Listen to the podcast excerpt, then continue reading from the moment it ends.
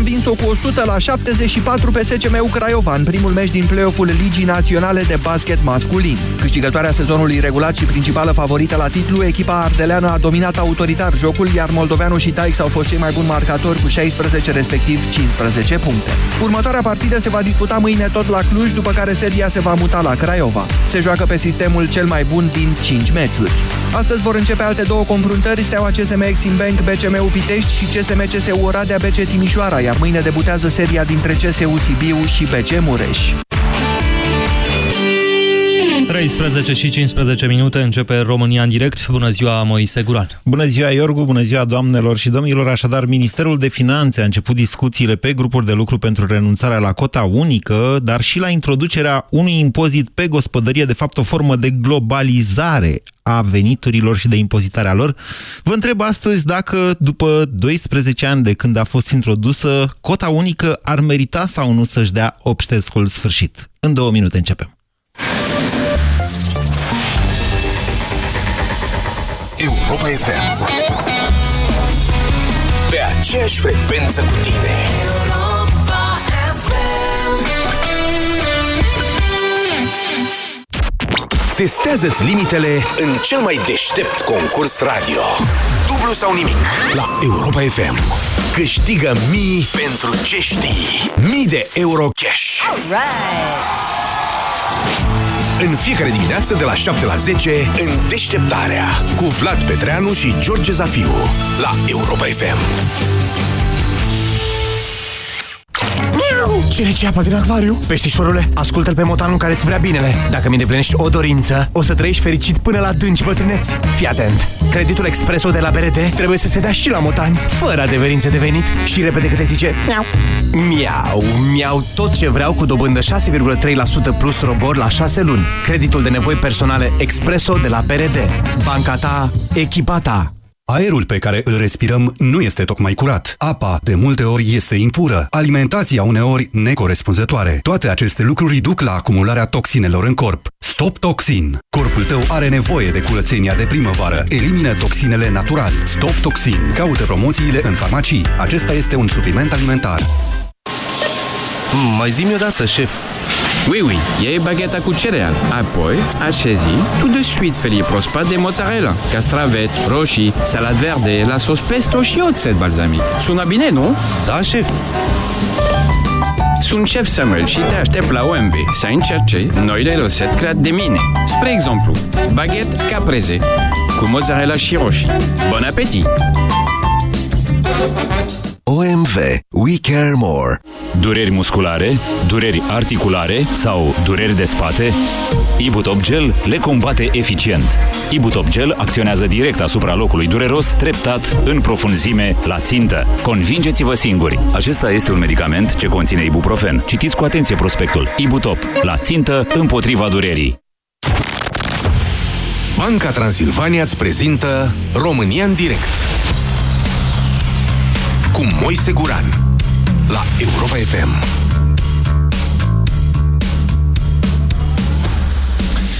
Bună ziua, doamnelor și domnilor! Așadar, intrăm în fondul socialist al guvernării, care poate că nu ține neapărat de iertarea corupților sau de creșterea permanentă a salariilor pentru bugetari sau a pensiilor. Vă citesc dintr-o știre publicată de Hot News în urmă cu vreo două ore și care spune așa.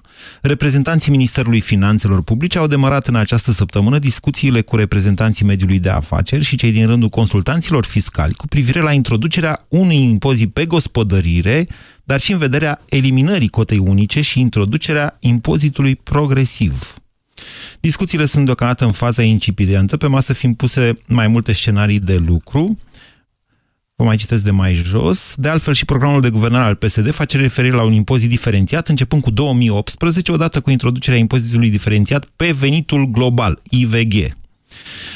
Pentru aceia dintre dumneavoastră care sunt mai tineri și nu au trăit anii 90, anii 2000, o să fac așa o scurtă istorie, bazându-mă pe memoriile mele, să vă spun că impozitarea diferențiată a veniturilor, a salariilor, în special a fost uh, introdusă după Revoluție dar globalizarea lor cu adevărat s-a produs după anul 2000, în sensul că cei cu salarii mai mari erau mai multe trepte de impozitare, cei cu salarii mai mari plăceau, plăteau un procent mai mare, dacă mi-amintesc eu bine, mergeau undeva la 30% la vremea respectivă, doar impozitul pe salariu, atenție, fără contribuții, iar pe măsură ce veniturile erau mai mici, intrau în alte categorii de impozitare.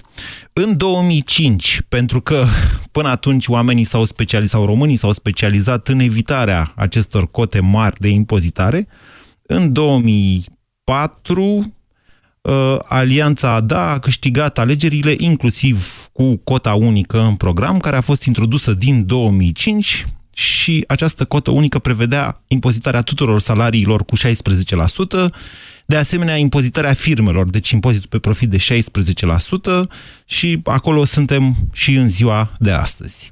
În ce măsură cota unică și-a făcut uh, datoria obștească de a reduce evaziunea fiscală? Eu zic că și-a făcut-o. În ce măsură ea mai este de actualitate? Aceasta este dezbaterea de astăzi. Um, v-am mai explicat eu și la pastila Bizidei că, indiferent că este sau că nu este în programul de guvernare al uh, PSD, introducerea unor impozite mai mari pe salariile mai mari sau unor impozite mai mici pe salariile mai mici este inevitabilă în condițiile promisiunilor electorale de creștere a salariilor, care, atenție, consumă resurse bugetare din ce în ce mai mari și, în ciuda creșterii economice, acestea nu aduc în mod necesar întotdeauna venituri mai mari la stat. De ce? V-am explicat de ce.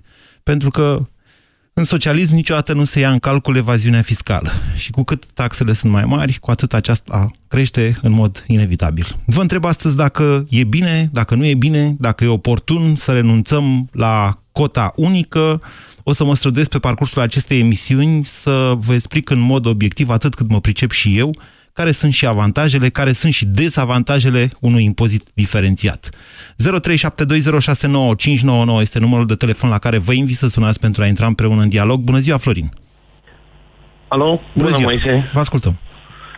Uh, mă numesc Florian. Eu sunt pentru păstrarea cotei unice de 16%.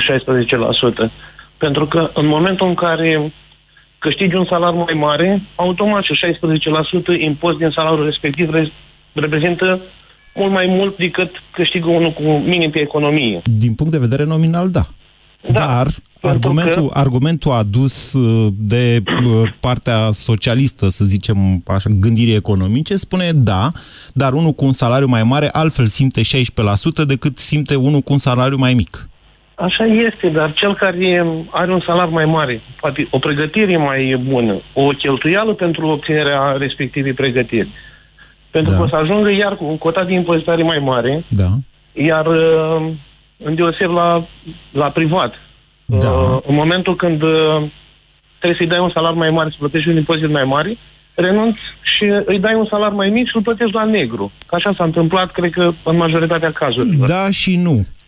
Aici depinde foarte mult sau de, depinde de niște detalii. Ele se numesc deduceri personale. Pe vremea cotelor da. progresive, era ministrul Mihai Tănăsescu, dacă mi-amintesc eu bine la vremea aia, da, în da, guvernul da. Năstase, existau niște deduceri pe care le aveai în funcție de profesia pe care o făceai, în funcție de numărul de copii pe care îl aveai, în funcție de cheltuielile de diferite feluri, mă înțelegeți? Deci, da, da și nu prea. De exemplu, la copii, uh, ai deducere. Dacă ai salariu mai mare, deducerea e zero. Nu, există deduceri și în momentul de față. A, pentru salariu mai mare, da, aveți dreptate. Da, da, este zero. Deci, practic, poți să ai 1, 2, 3, dacă ai un salariu mai mare, deducerea este zero. La un salariu mai mic, nu te ajută cu nimic. Deducerea, dacă ți-o faci dintr-un salariu minim, aproape că nu-ți mai dă mai nimic la, la el. Deci cota unică, spuneți dumneavoastră, este mai bună pentru că?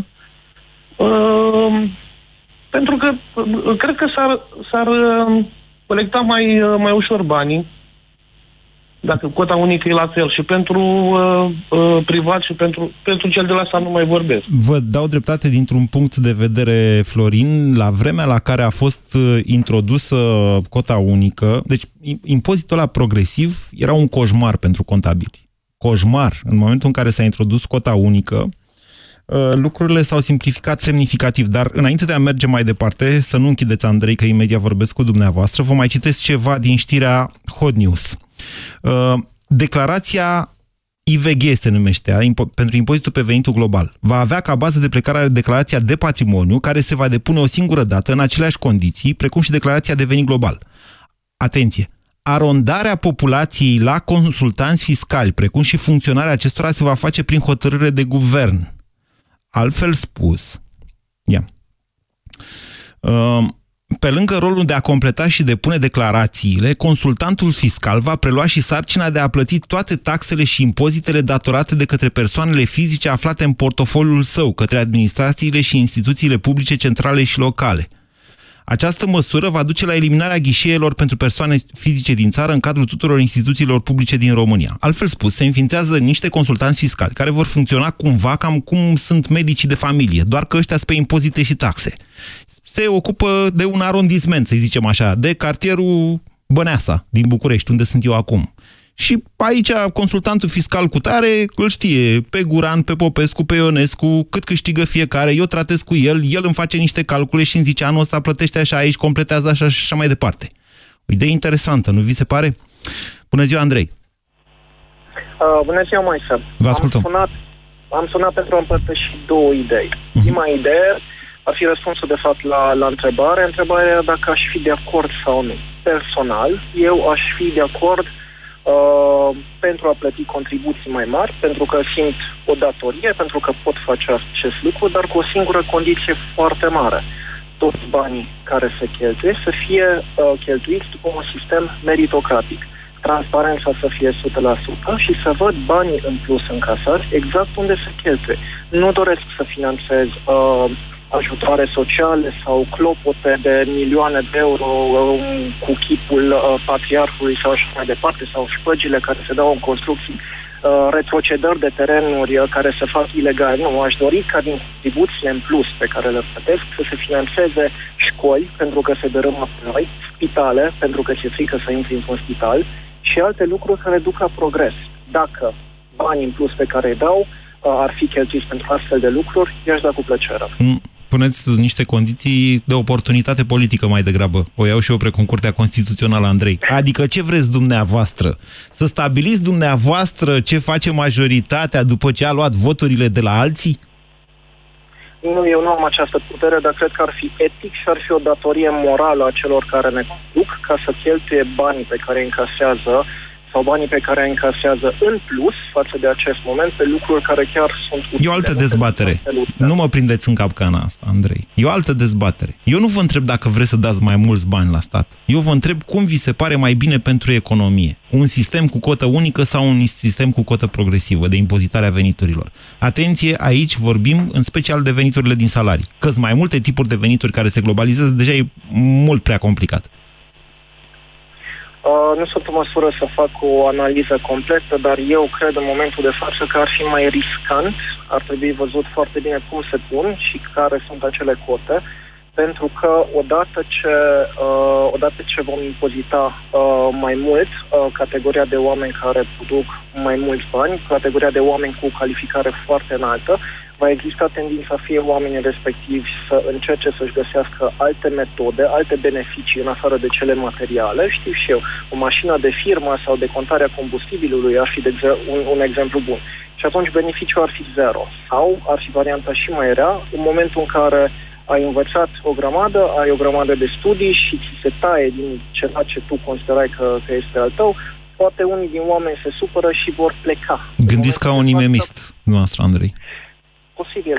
Sunteți în momentul de imemist? față putea să încasăm mai puțin. Nu lucrez în IT. Sunteți corporatist? Da. E, hai să vă spun un secret. Deci, la corporații, după cum știți și dumneavoastră, Andrei, nu există această opțiune de a face evaziune fiscală. Decât evaziune fiscală legală. Există și din aia. Pentru asta se plătesc bani grei pentru consultanța economică. Știți, nu? Așa este. Bun. În momentul în care statul introduce, să spunem, să presupunem, un impozit mai mare pentru salariile mai mari, compania dumneavoastră va căuta soluții legale eventual, iar eu mi-amintesc de prin anii 2000 că exact corporațiile găsiseră tot felul de pachete de beneficii, le ziceau, în care includeau asigurări de sănătate, asigur alea fiind deductibile, atenție, uh, asigurări de viață, deci pachete de beneficii pe care angajatul le primea, astfel încât să minimalizeze costurile cu impozitarea muncii sale. Așa este, e o tehnicalitate. Eu ce vreau să dau răspunsuri din punct de vedere moral, eu aș fi dispus ca să plătesc mai mult, dar... Dar să facă statul ce vreți dumneavoastră cu banii noastre.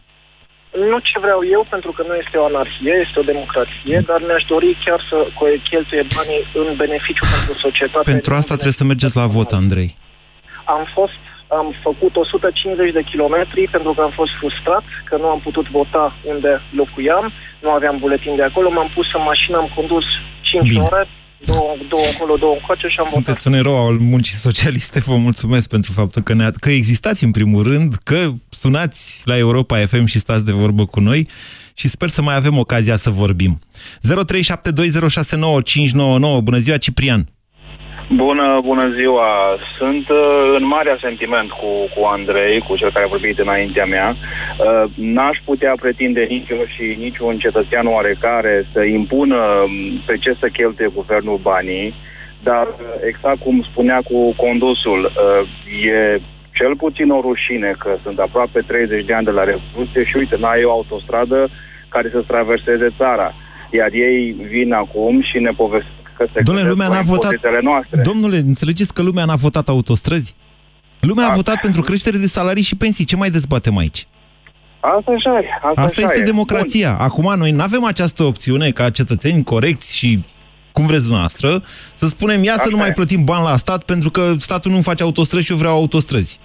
Dacă lumea Așa a votat, e. dacă faci, dacă faci majoritate cu 3 milioane și jumătate de voturi, dacă ai niște sute de mii de asistat social, niște milioane de pensionari, niște mi- bă, peste un milion de bugetari și faci o majoritate cu 3 milioane și jumătate de voturi, ce mai discutăm? Lăsați-o pe aia cu autostrăzile, uitați-o. În primele Bun. două luni, statul a alocat 135 de milioane de euro, o sumă penibilă pentru investiții publice. În rest, cheltuieli de personal, grupa mare. Și social. Ei, tocmai, tocmai de aia pe mine, pe mine mă ia cu friguri când îi aud că se gândesc la impozite, să modifice. Acum, pe mine mă privesc foarte mult impozitele din chirii. Așa s-a întâmplat să fie lucrurile. Nu știu dacă au de gând să le modifice și pe acelea. Mm, Uh, Ele se globalizează, înainte- să știți, ve- ca venituri se globalizează și va fi o schemă, eu vă spun cum era, nu știu cum va fi, vă spun cum era înainte de 2005. Deci aveai venituri Da. din chirii, din dobânzi, din uh, salarii, da? Ce mai puteai să mai faci și tu? O slujbă, două slujbe, ca om un muncitor. A fost chiar perioada în care eu, de exemplu, mi-am luat a doua slujbă. Erau vremuri dificile după criza din 97-2000. Și atunci mi-am luat a doua slujbă. Da, se globalizează, se impozitează, e un sistem cu anumite avantaje și cu alte dezavantaje. Acum mi se pare că Acum- dumneavoastră sunteți puțin speriat de noutate mai degrabă. Uh, nu de noutate că am, uh, am avut perioade în care plăteam uh, și 20% brut din, mă rog, 20% din uh, ca impozit. Acum e undeva la 17,5 luat împreună cu CAS-ul și cu uh, ce mai avem de, de Sunteți plătit. persoană fizică autorizată. Nu, nu, pur și simplu persoană fizică. Și ne declarăm la fisc uh, Așa. veniturile și e, mă rog, 16%. A, cu plătiți deducere de CASS-ul 25. pe chirii, așa. Ok. Exact. Și per total se fac 6,5, care mie personal nu mi se pare deloc puțin. Nu e nici mult. Acum, Nu e nici mult. uh, bun, cât e mult? Asta e întrebarea. Adică problema mea este că eu nu voi putea crește chiriile mâine, tocmai fiindcă mi-au crescut mie impozitele și chiar dacă aș putea tehnic să zicem că îmi expiră vreun contract, nu o să pot să merg la un chiriaș să-i spun gata, de mâine, uite cu cât mi-a crescut statul impozitele, îți cresc chiriile, că el poate pleacă. Și Da, atunci da. stau șase luni uh, cu spațiu gol, probabil. Și atunci o mare parte din creșterea asta va trebui să o suport eu. Da, da, sunteți Se pare rentier? că Sunteți rentier? statul român Iertați-mă. nu mă iubește foarte mult. Bun, haideți, haideți să înțelegem un lucru. Da. E drept, sunt rentier, dar credeți-mă, la minus 16 grade, acum 25 de ani îmi înghețau mâinile legând fierul beton. Adică v-ați construit dumneavoastră locuința? Mm, Nu mi-a picat nimic din cer, absolut, da. A, am ați- construit una câte una, am tras la roabă, am tras la sfoară, am cărat la, bel- la bolsari, nu mi-a picat nimic din cer și n-am avut nicio mătușă tamară. E, Ei, în condițiile astea vine statul român și spune, "Mm, ia mai dă un pic mai mult decât dădeai și până acum. da. Iar zic, în condițiile în care eu când am terminat un imobil, statul român n-a venit să spună, uite, fiindcă ai făcut o investiție, te iert. 2, 3, 5 ani pe impozitul pe imobil. Nu. De a doua zi a trebuit mers și declarat că asta e. Mm, Ei, fo- e foarte discutabil ceea ce spuneți dumneavoastră, Ciprian. În fond și la urma urmelor, să știți că în România, modalitatea în care plătim impozite pe clădiri uh, este o formă, de fapt, de protecție socială, pentru că sunt foarte mulți proprietari în țara noastră. Deși, din punct de vedere valoric, impozitele pe clădiri sunt la nivelul din Germania, dacă nu mă înșel, prin subevaluarea valorilor, noi plătim, de fapt, de vreo 5 ori mai puțin decât nemții. Voilà! România în direct la Europa FM. Te ascultăm.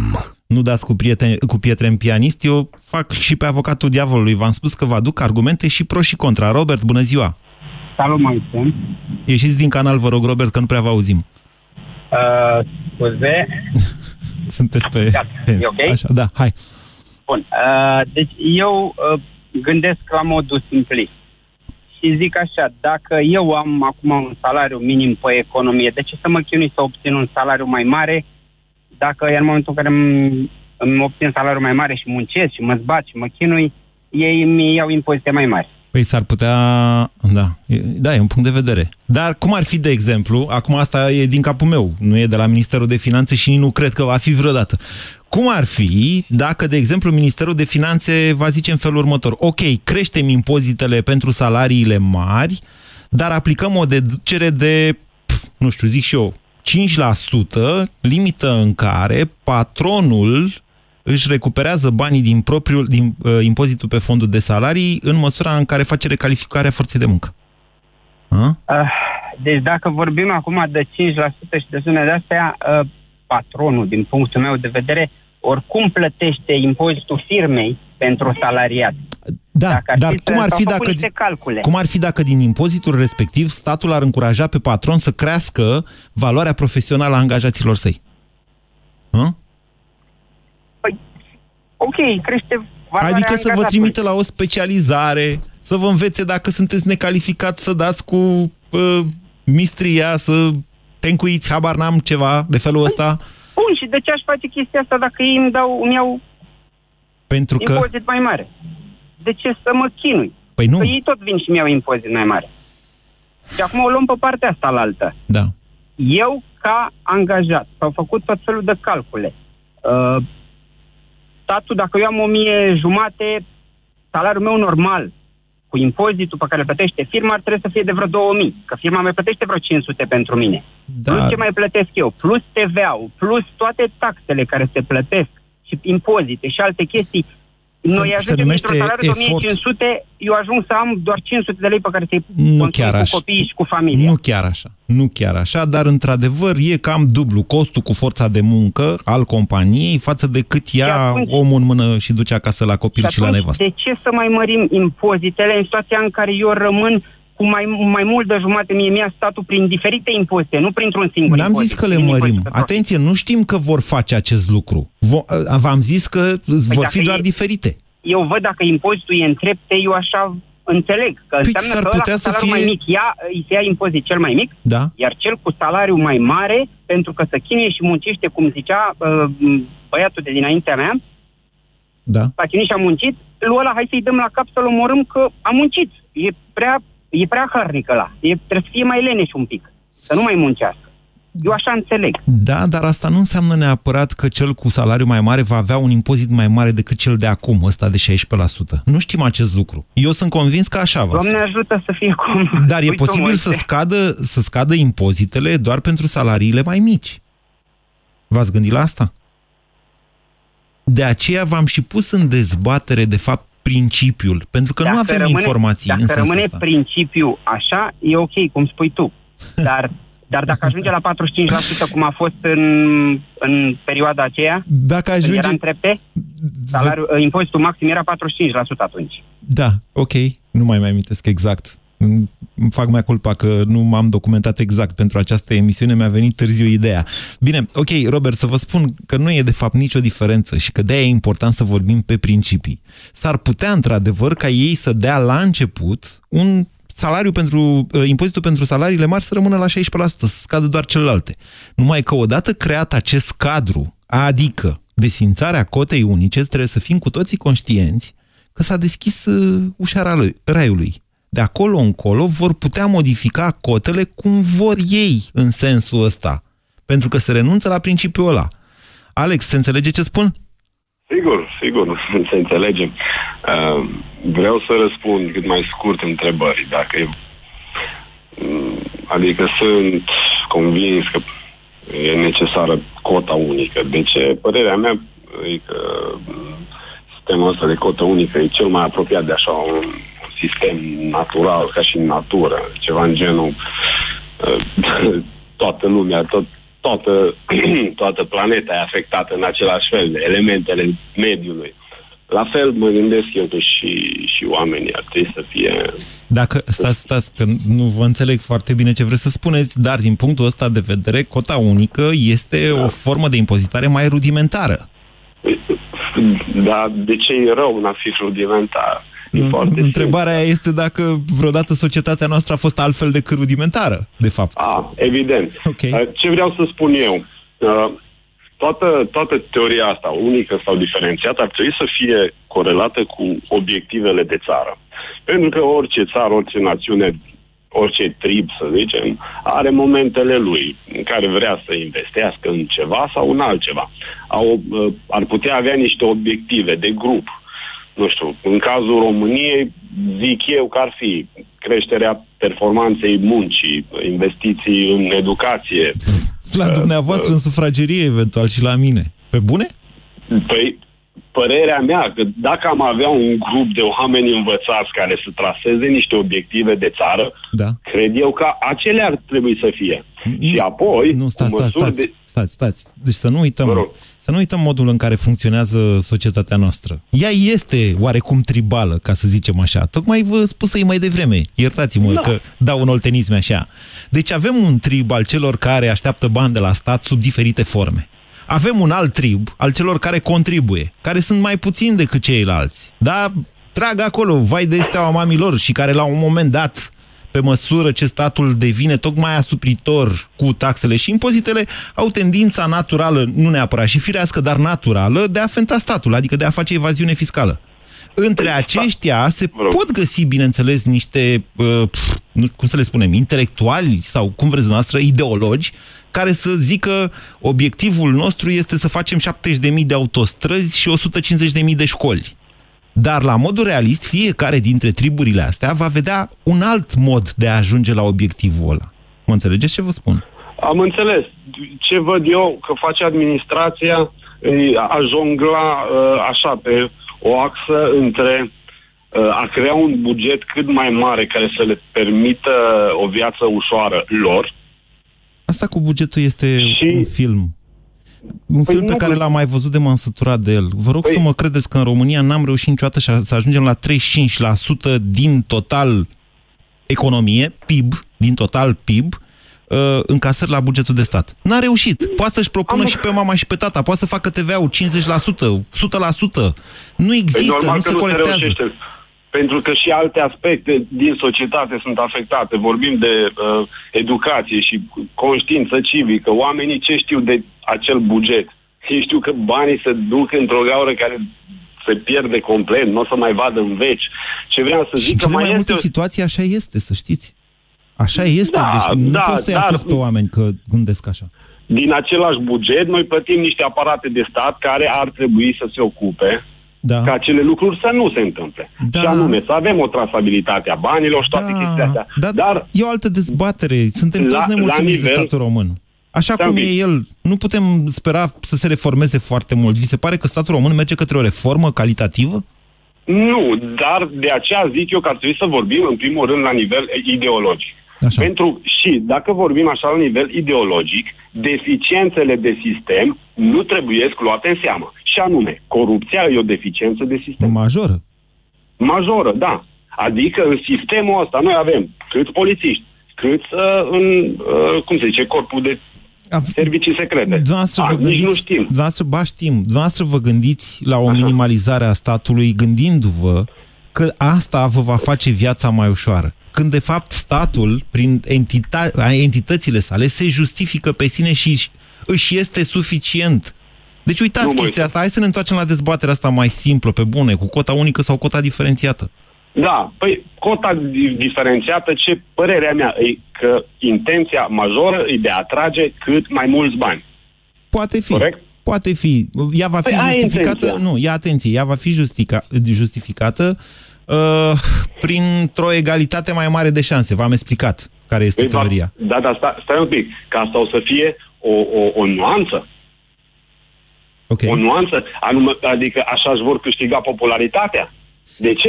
Pentru că au voturile celor mulți, nu, care sunt domne, săraci, care domne, vor plăti mai puțin. Nu, ascultați-mă. Haideți să mai explic încă o dată pentru toată lumea care e teoria și poate ne înțelegem altfel după ea. Deci, ea spune în felul următor. Dacă ai 100 de lei salariu, 16 lei contează pentru tine mai puțin, 16 lei impozit, da? 16%, contează mai puțin decât dacă ai 500, uh, pardon, dacă ai 1000 de lei salariu și uh, 160, invers. Dacă ai, o, reformulez, dacă ai 1000 de lei salariu și plătești impozit, deci 160 de lei pentru el, 160 de lei contează mai puțin pentru tine decât contează cei 16 lei pe care îi plătește impozit cel care are 100 de lei salariu. Despre asta este vorba și așa se justifică, în teorie cel puțin, într-o teorie de stânga, în mod evident, o diferențiere a cotei de impozitare. Adică, dacă ai 1000 de lei, ia să dai tu 20%. Dacă ai 100 de lei, să dai doar 10%, pentru că în felul ăsta fiecare să simtă viața în mod egal. Bună ziua, Nicoleta! Nicoleta? Da, sunt aici. Bună Am vorbit eu prea mult, am impresia, la această emisiune. Vă ascultăm. Da, nu e nicio problemă. Uh, nu e corect deloc principiul. Absolut deloc. Cel puțin pentru cei care sunt interesați să muncească. Sistemul ăsta de cotă de impozitare progresivă nu încurajează munca. Uh, nu îmi pare încurajează rău. câștigarea unui venit mai mare. Păi și pentru ce Dumnezeu muncim? Nu ca să câștigăm mai mult. Unii dintre noi. Eu am prins Alții muncim de plăcere, doar pentru că suntem idealiști, ne plictisim muncim acasă. de plăcere, dar uh, știți cum e cu plăcerea, ne putem hrăni, nu ne putem uh, face o casă. Uh, eu muncesc de plăcere, dar la un moment dat o să mă satur de uh, Atâtea sistemul plăcere, ăsta. da? Așa. Păi nu de atâta plăcere, de asta nu aș sătura. De fapt, dumneavoastră, Deci, Nicoleta, na, greșiți din alt punct de vedere. Dumneavoastră aveți impresia că în România munca este corelată cu nivelul venitului. Acest lucru este valabil pentru o mică parte din economia românească. Uh, Scuzați-mă, tocmai pentru o de-aia mică parte îi dintre permit. români. O mare parte din economie, o mică parte dintre români. E adevărat, tocmai de-aia își permit să, să se gândească la cotă unică. Pentru că majoritatea nu, core, nu, nu-și core, nu, într-adevăr nu e corelat și din cauza asta uh, mul, pentru mulți nu contează. Contează pentru cei care muncesc, pentru cei care își pun ținte. Uh, eu sunt de acord că trebuie uh, să existe și uh, em, empatie pentru cei care au o soartă sau nu știu cum să zic, sunt defavorizați cumva. Aici nu e vorba de Dar- asta. Atenție, nu este vorba de un transfer de prosperitate între cei care câștigă mult și cei care nu muncesc. Păi s-a dezbătut și uh, cumva în sensul ăsta uh, tema asta uh, astăzi. Nu, nu, nu, Dar nu, nu, e eu o am nuanță prins- importantă. Sunt oameni în România care muncesc, dar care nu reușesc să treacă de un anume nivel salarial. Cum ar fi, de exemplu, 2000 de lei. E, e aproape imposibil să câștigi în Vaslui 2000 de lei. Sunt foarte puțini care câștigă atâta.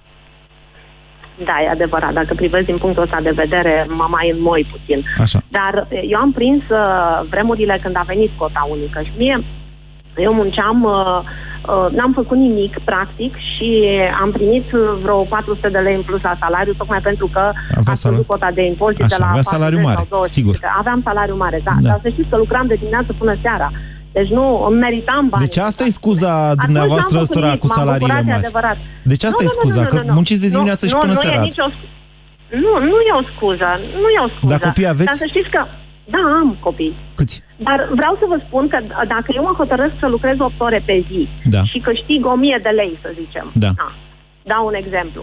Și o să îmi doresc să, eu știu, să-mi schimb mobila sau să fac ceva, nu știu, să mă duc în concediu, de exemplu. Da. E, și mă hotărăsc să mai muncesc, să nu mai muncesc 8 ore, să muncesc 10 ore pe zi. Da. Păi voi câștiga doar, nu știu cât. Uh, Cotele astea după cum spunea și mentalitățile astea, modificate. Nicoleta, mentalitățile astea de sclav corporatist, ca să vă zic așa, nu sunt bine primite într-o țară ca a noastră. Ia să munciți noastră 8 ore, stați potolit acasă. De restul. Dar de ce? Că eu vreau să câștig mai mult, eu vreau să muncesc mai mult și vreau să fiu impozitată corespunzător. Eu nu vreau să-mi folosesc mai mult timp și să câștig mai puțin bani. Sunteți sclavul muncii. Sunteți workaholic. Da. Sunteți, uh, da. Sunteți, cum să vă spun Bun, eu... și atunci care e soluția? să munciți bine... mai puțin. Da. Auzi problemă. Ia, ia mai, când vă vine așa cheful de muncă, știți vorba aia. Puneți-vă într-un colț, colț până vă trece.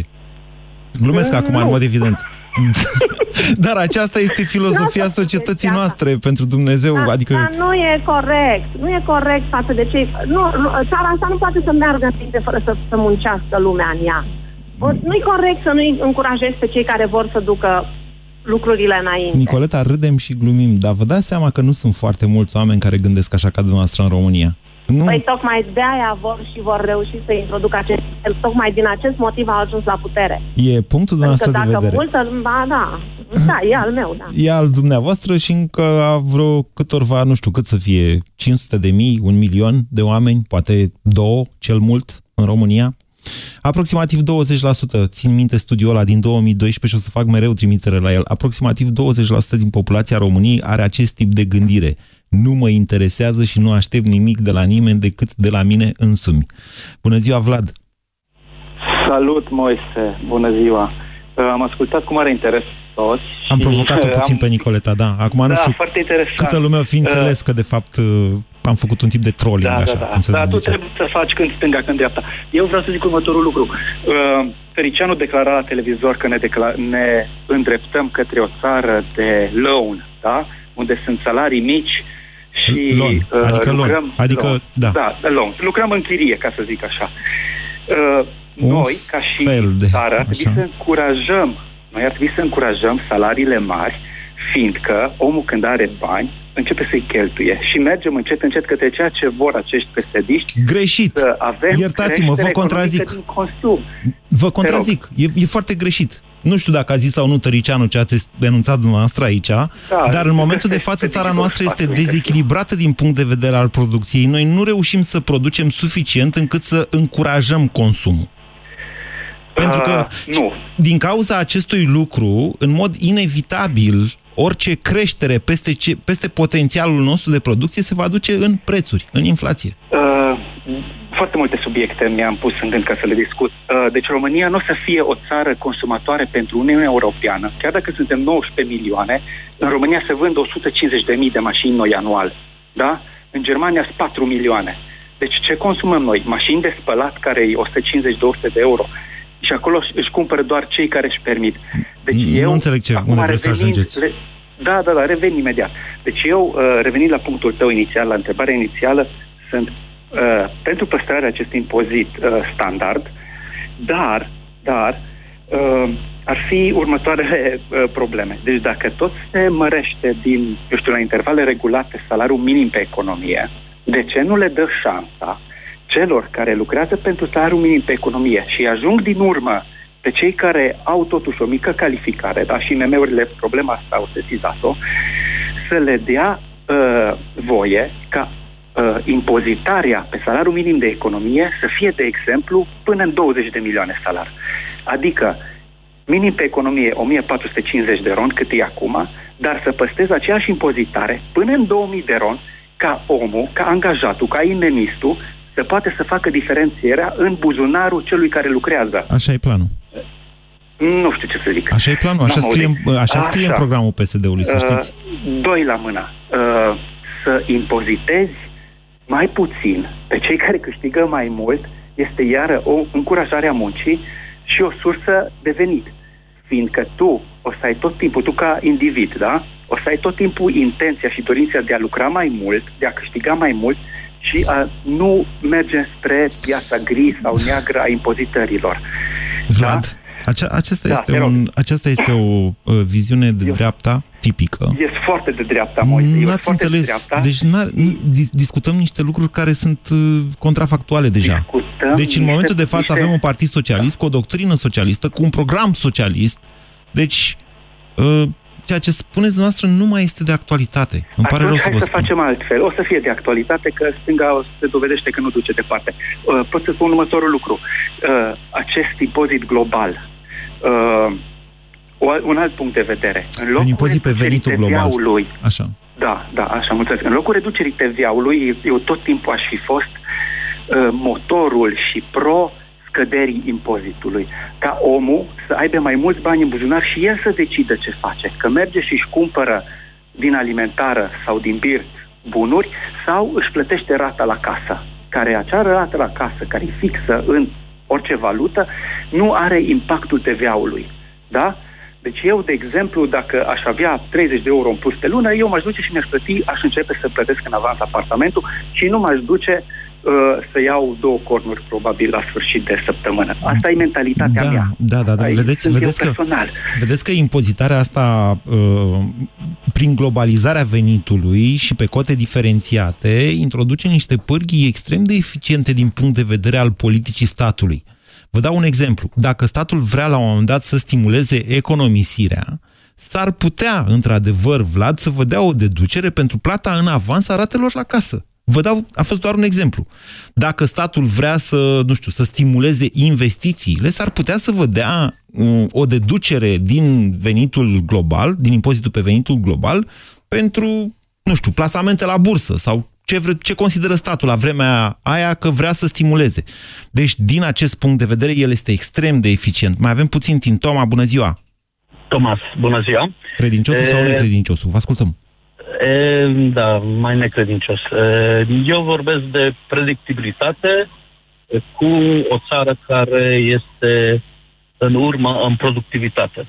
În acest moment, discuția nu este despre taxarea. Nu asta este reală discuție. Reală discuție ar trebui să fie dacă cota unică ar trebui păstrată centralizat, iar progresiv să fie autonomii financiare, ceea ce nu s-a adoptat în România, respectiv în zone și regiuni, și toată lumea să-și economisească și să-și administreze banii Stați, stați, singuri. stați, în stați, acel, stați, stați așa. În acel moment... Stați că n-am impozitul să fiu, pe salar- sigur, să fiu sigur că am înțeles ceea ce ați enunțat. E foarte interesant. Deci dumneavoastră spuneți... Impozitul pe salar, Așa. 10%, să spunem o cotă, eu vorbesc numai de o cotă unică de 10% care merge Așa. la stat, Așa. centralizat, iar restul să fie progresiv pe zonele, pentru că numai zona poate să decide ce vrea să facă în educație, ce vrea să facă în E sănătate, foarte ce vrea să interesantă facă- această propunere pe care o spuneți dumneavoastră, doar ca să fiu sigur că am înțeles. Să zicem că e 16% impozitul, da, din care statul ia 10%, după, dar dacă ești din Dolj, județul poate să decidă că restul de 6% se duce înapoi către cetățean sau că poate să fie 13% sau să uh, fie 15%. Din păcate s-a terminat emisiunea, dar e- o terminăm într-o notă optimistă. Vă promit că o să reiau această temă de îndată ce vom avea date mai concrete privind nivelurile de impozitare.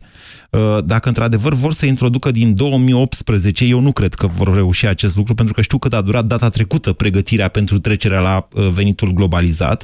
Uh, Dacă vor să introducă din 2018, atunci vor trebui să se miște foarte repede cu dezbaterea publică în acest domeniu. Vă mulțumesc pentru emisiunea de azi. Ați ascultat România în direct la Europa FM. O emisiune susținută de Banca Transilvania. Candidat, da. fișa postului. Încep la 7, trezești ușor fiecare cetățean, zici doar glumele bune, comentezi subiectele zilei și spui tot ce se întâmplă important. Da, da. Ai la tine premii, faci ce știi tu mai bine să câștige. Da, da, da. La ora 10, toată lumea e informată și cu zâmbetul pe buze. S-a înțeles? Șefu, dar pentru asta există deșteptarea. Deșteptarea. De luni până vineri, de la 7 fix, cu Vlad Petreanu și George Zafiu, la Europa FM. Bergambir. Răcorim România cu 400.000 de lei bani gheață. Trimite în perioada 31 martie-31 mai codul de subcheiță sau capacul albastru prin SMS la 1750 tarif normal sau pe răcorimromânia.ro și pot câștiga 500 de lei în fiecare oră. Regulamentul disponibil gratuit pe răcorimromânia.ro Asta da răcorire! Bergambir. Prietenii știu de ce. Răcorește-te responsabil. Un studiu arată că bărbații se uită prima dată la ochii unei femei, apoi la picioare. Pentru ochi ai machiaj, dar pentru picioare ce folosești? Uractiv Dren combate retenția de apă și îți redă încredere în tine. Pe orice femeie frumoasă, picioarele o scot în evidență. Tu cum îți îngrijești picioarele? Uractiv Dren și ai picioare suple din nou. Caută promoțiile în farmacii. Acesta este un supliment alimentar. Mm, mai zi-mi odată, șef. Bine. De la capat luăm un baghet franțuzesc. Adaugă o friptură de curcan, un, doi castraveți în oțet, salat verde, sos maionez, fromaj grana padano, plus sos tandoori. Trez exotic? Ai notat tot? Sună bine, nu? Da, șef. Sunt șef Samuel și te aștept la OMB să încerce noile rețete create de mine. Spre ex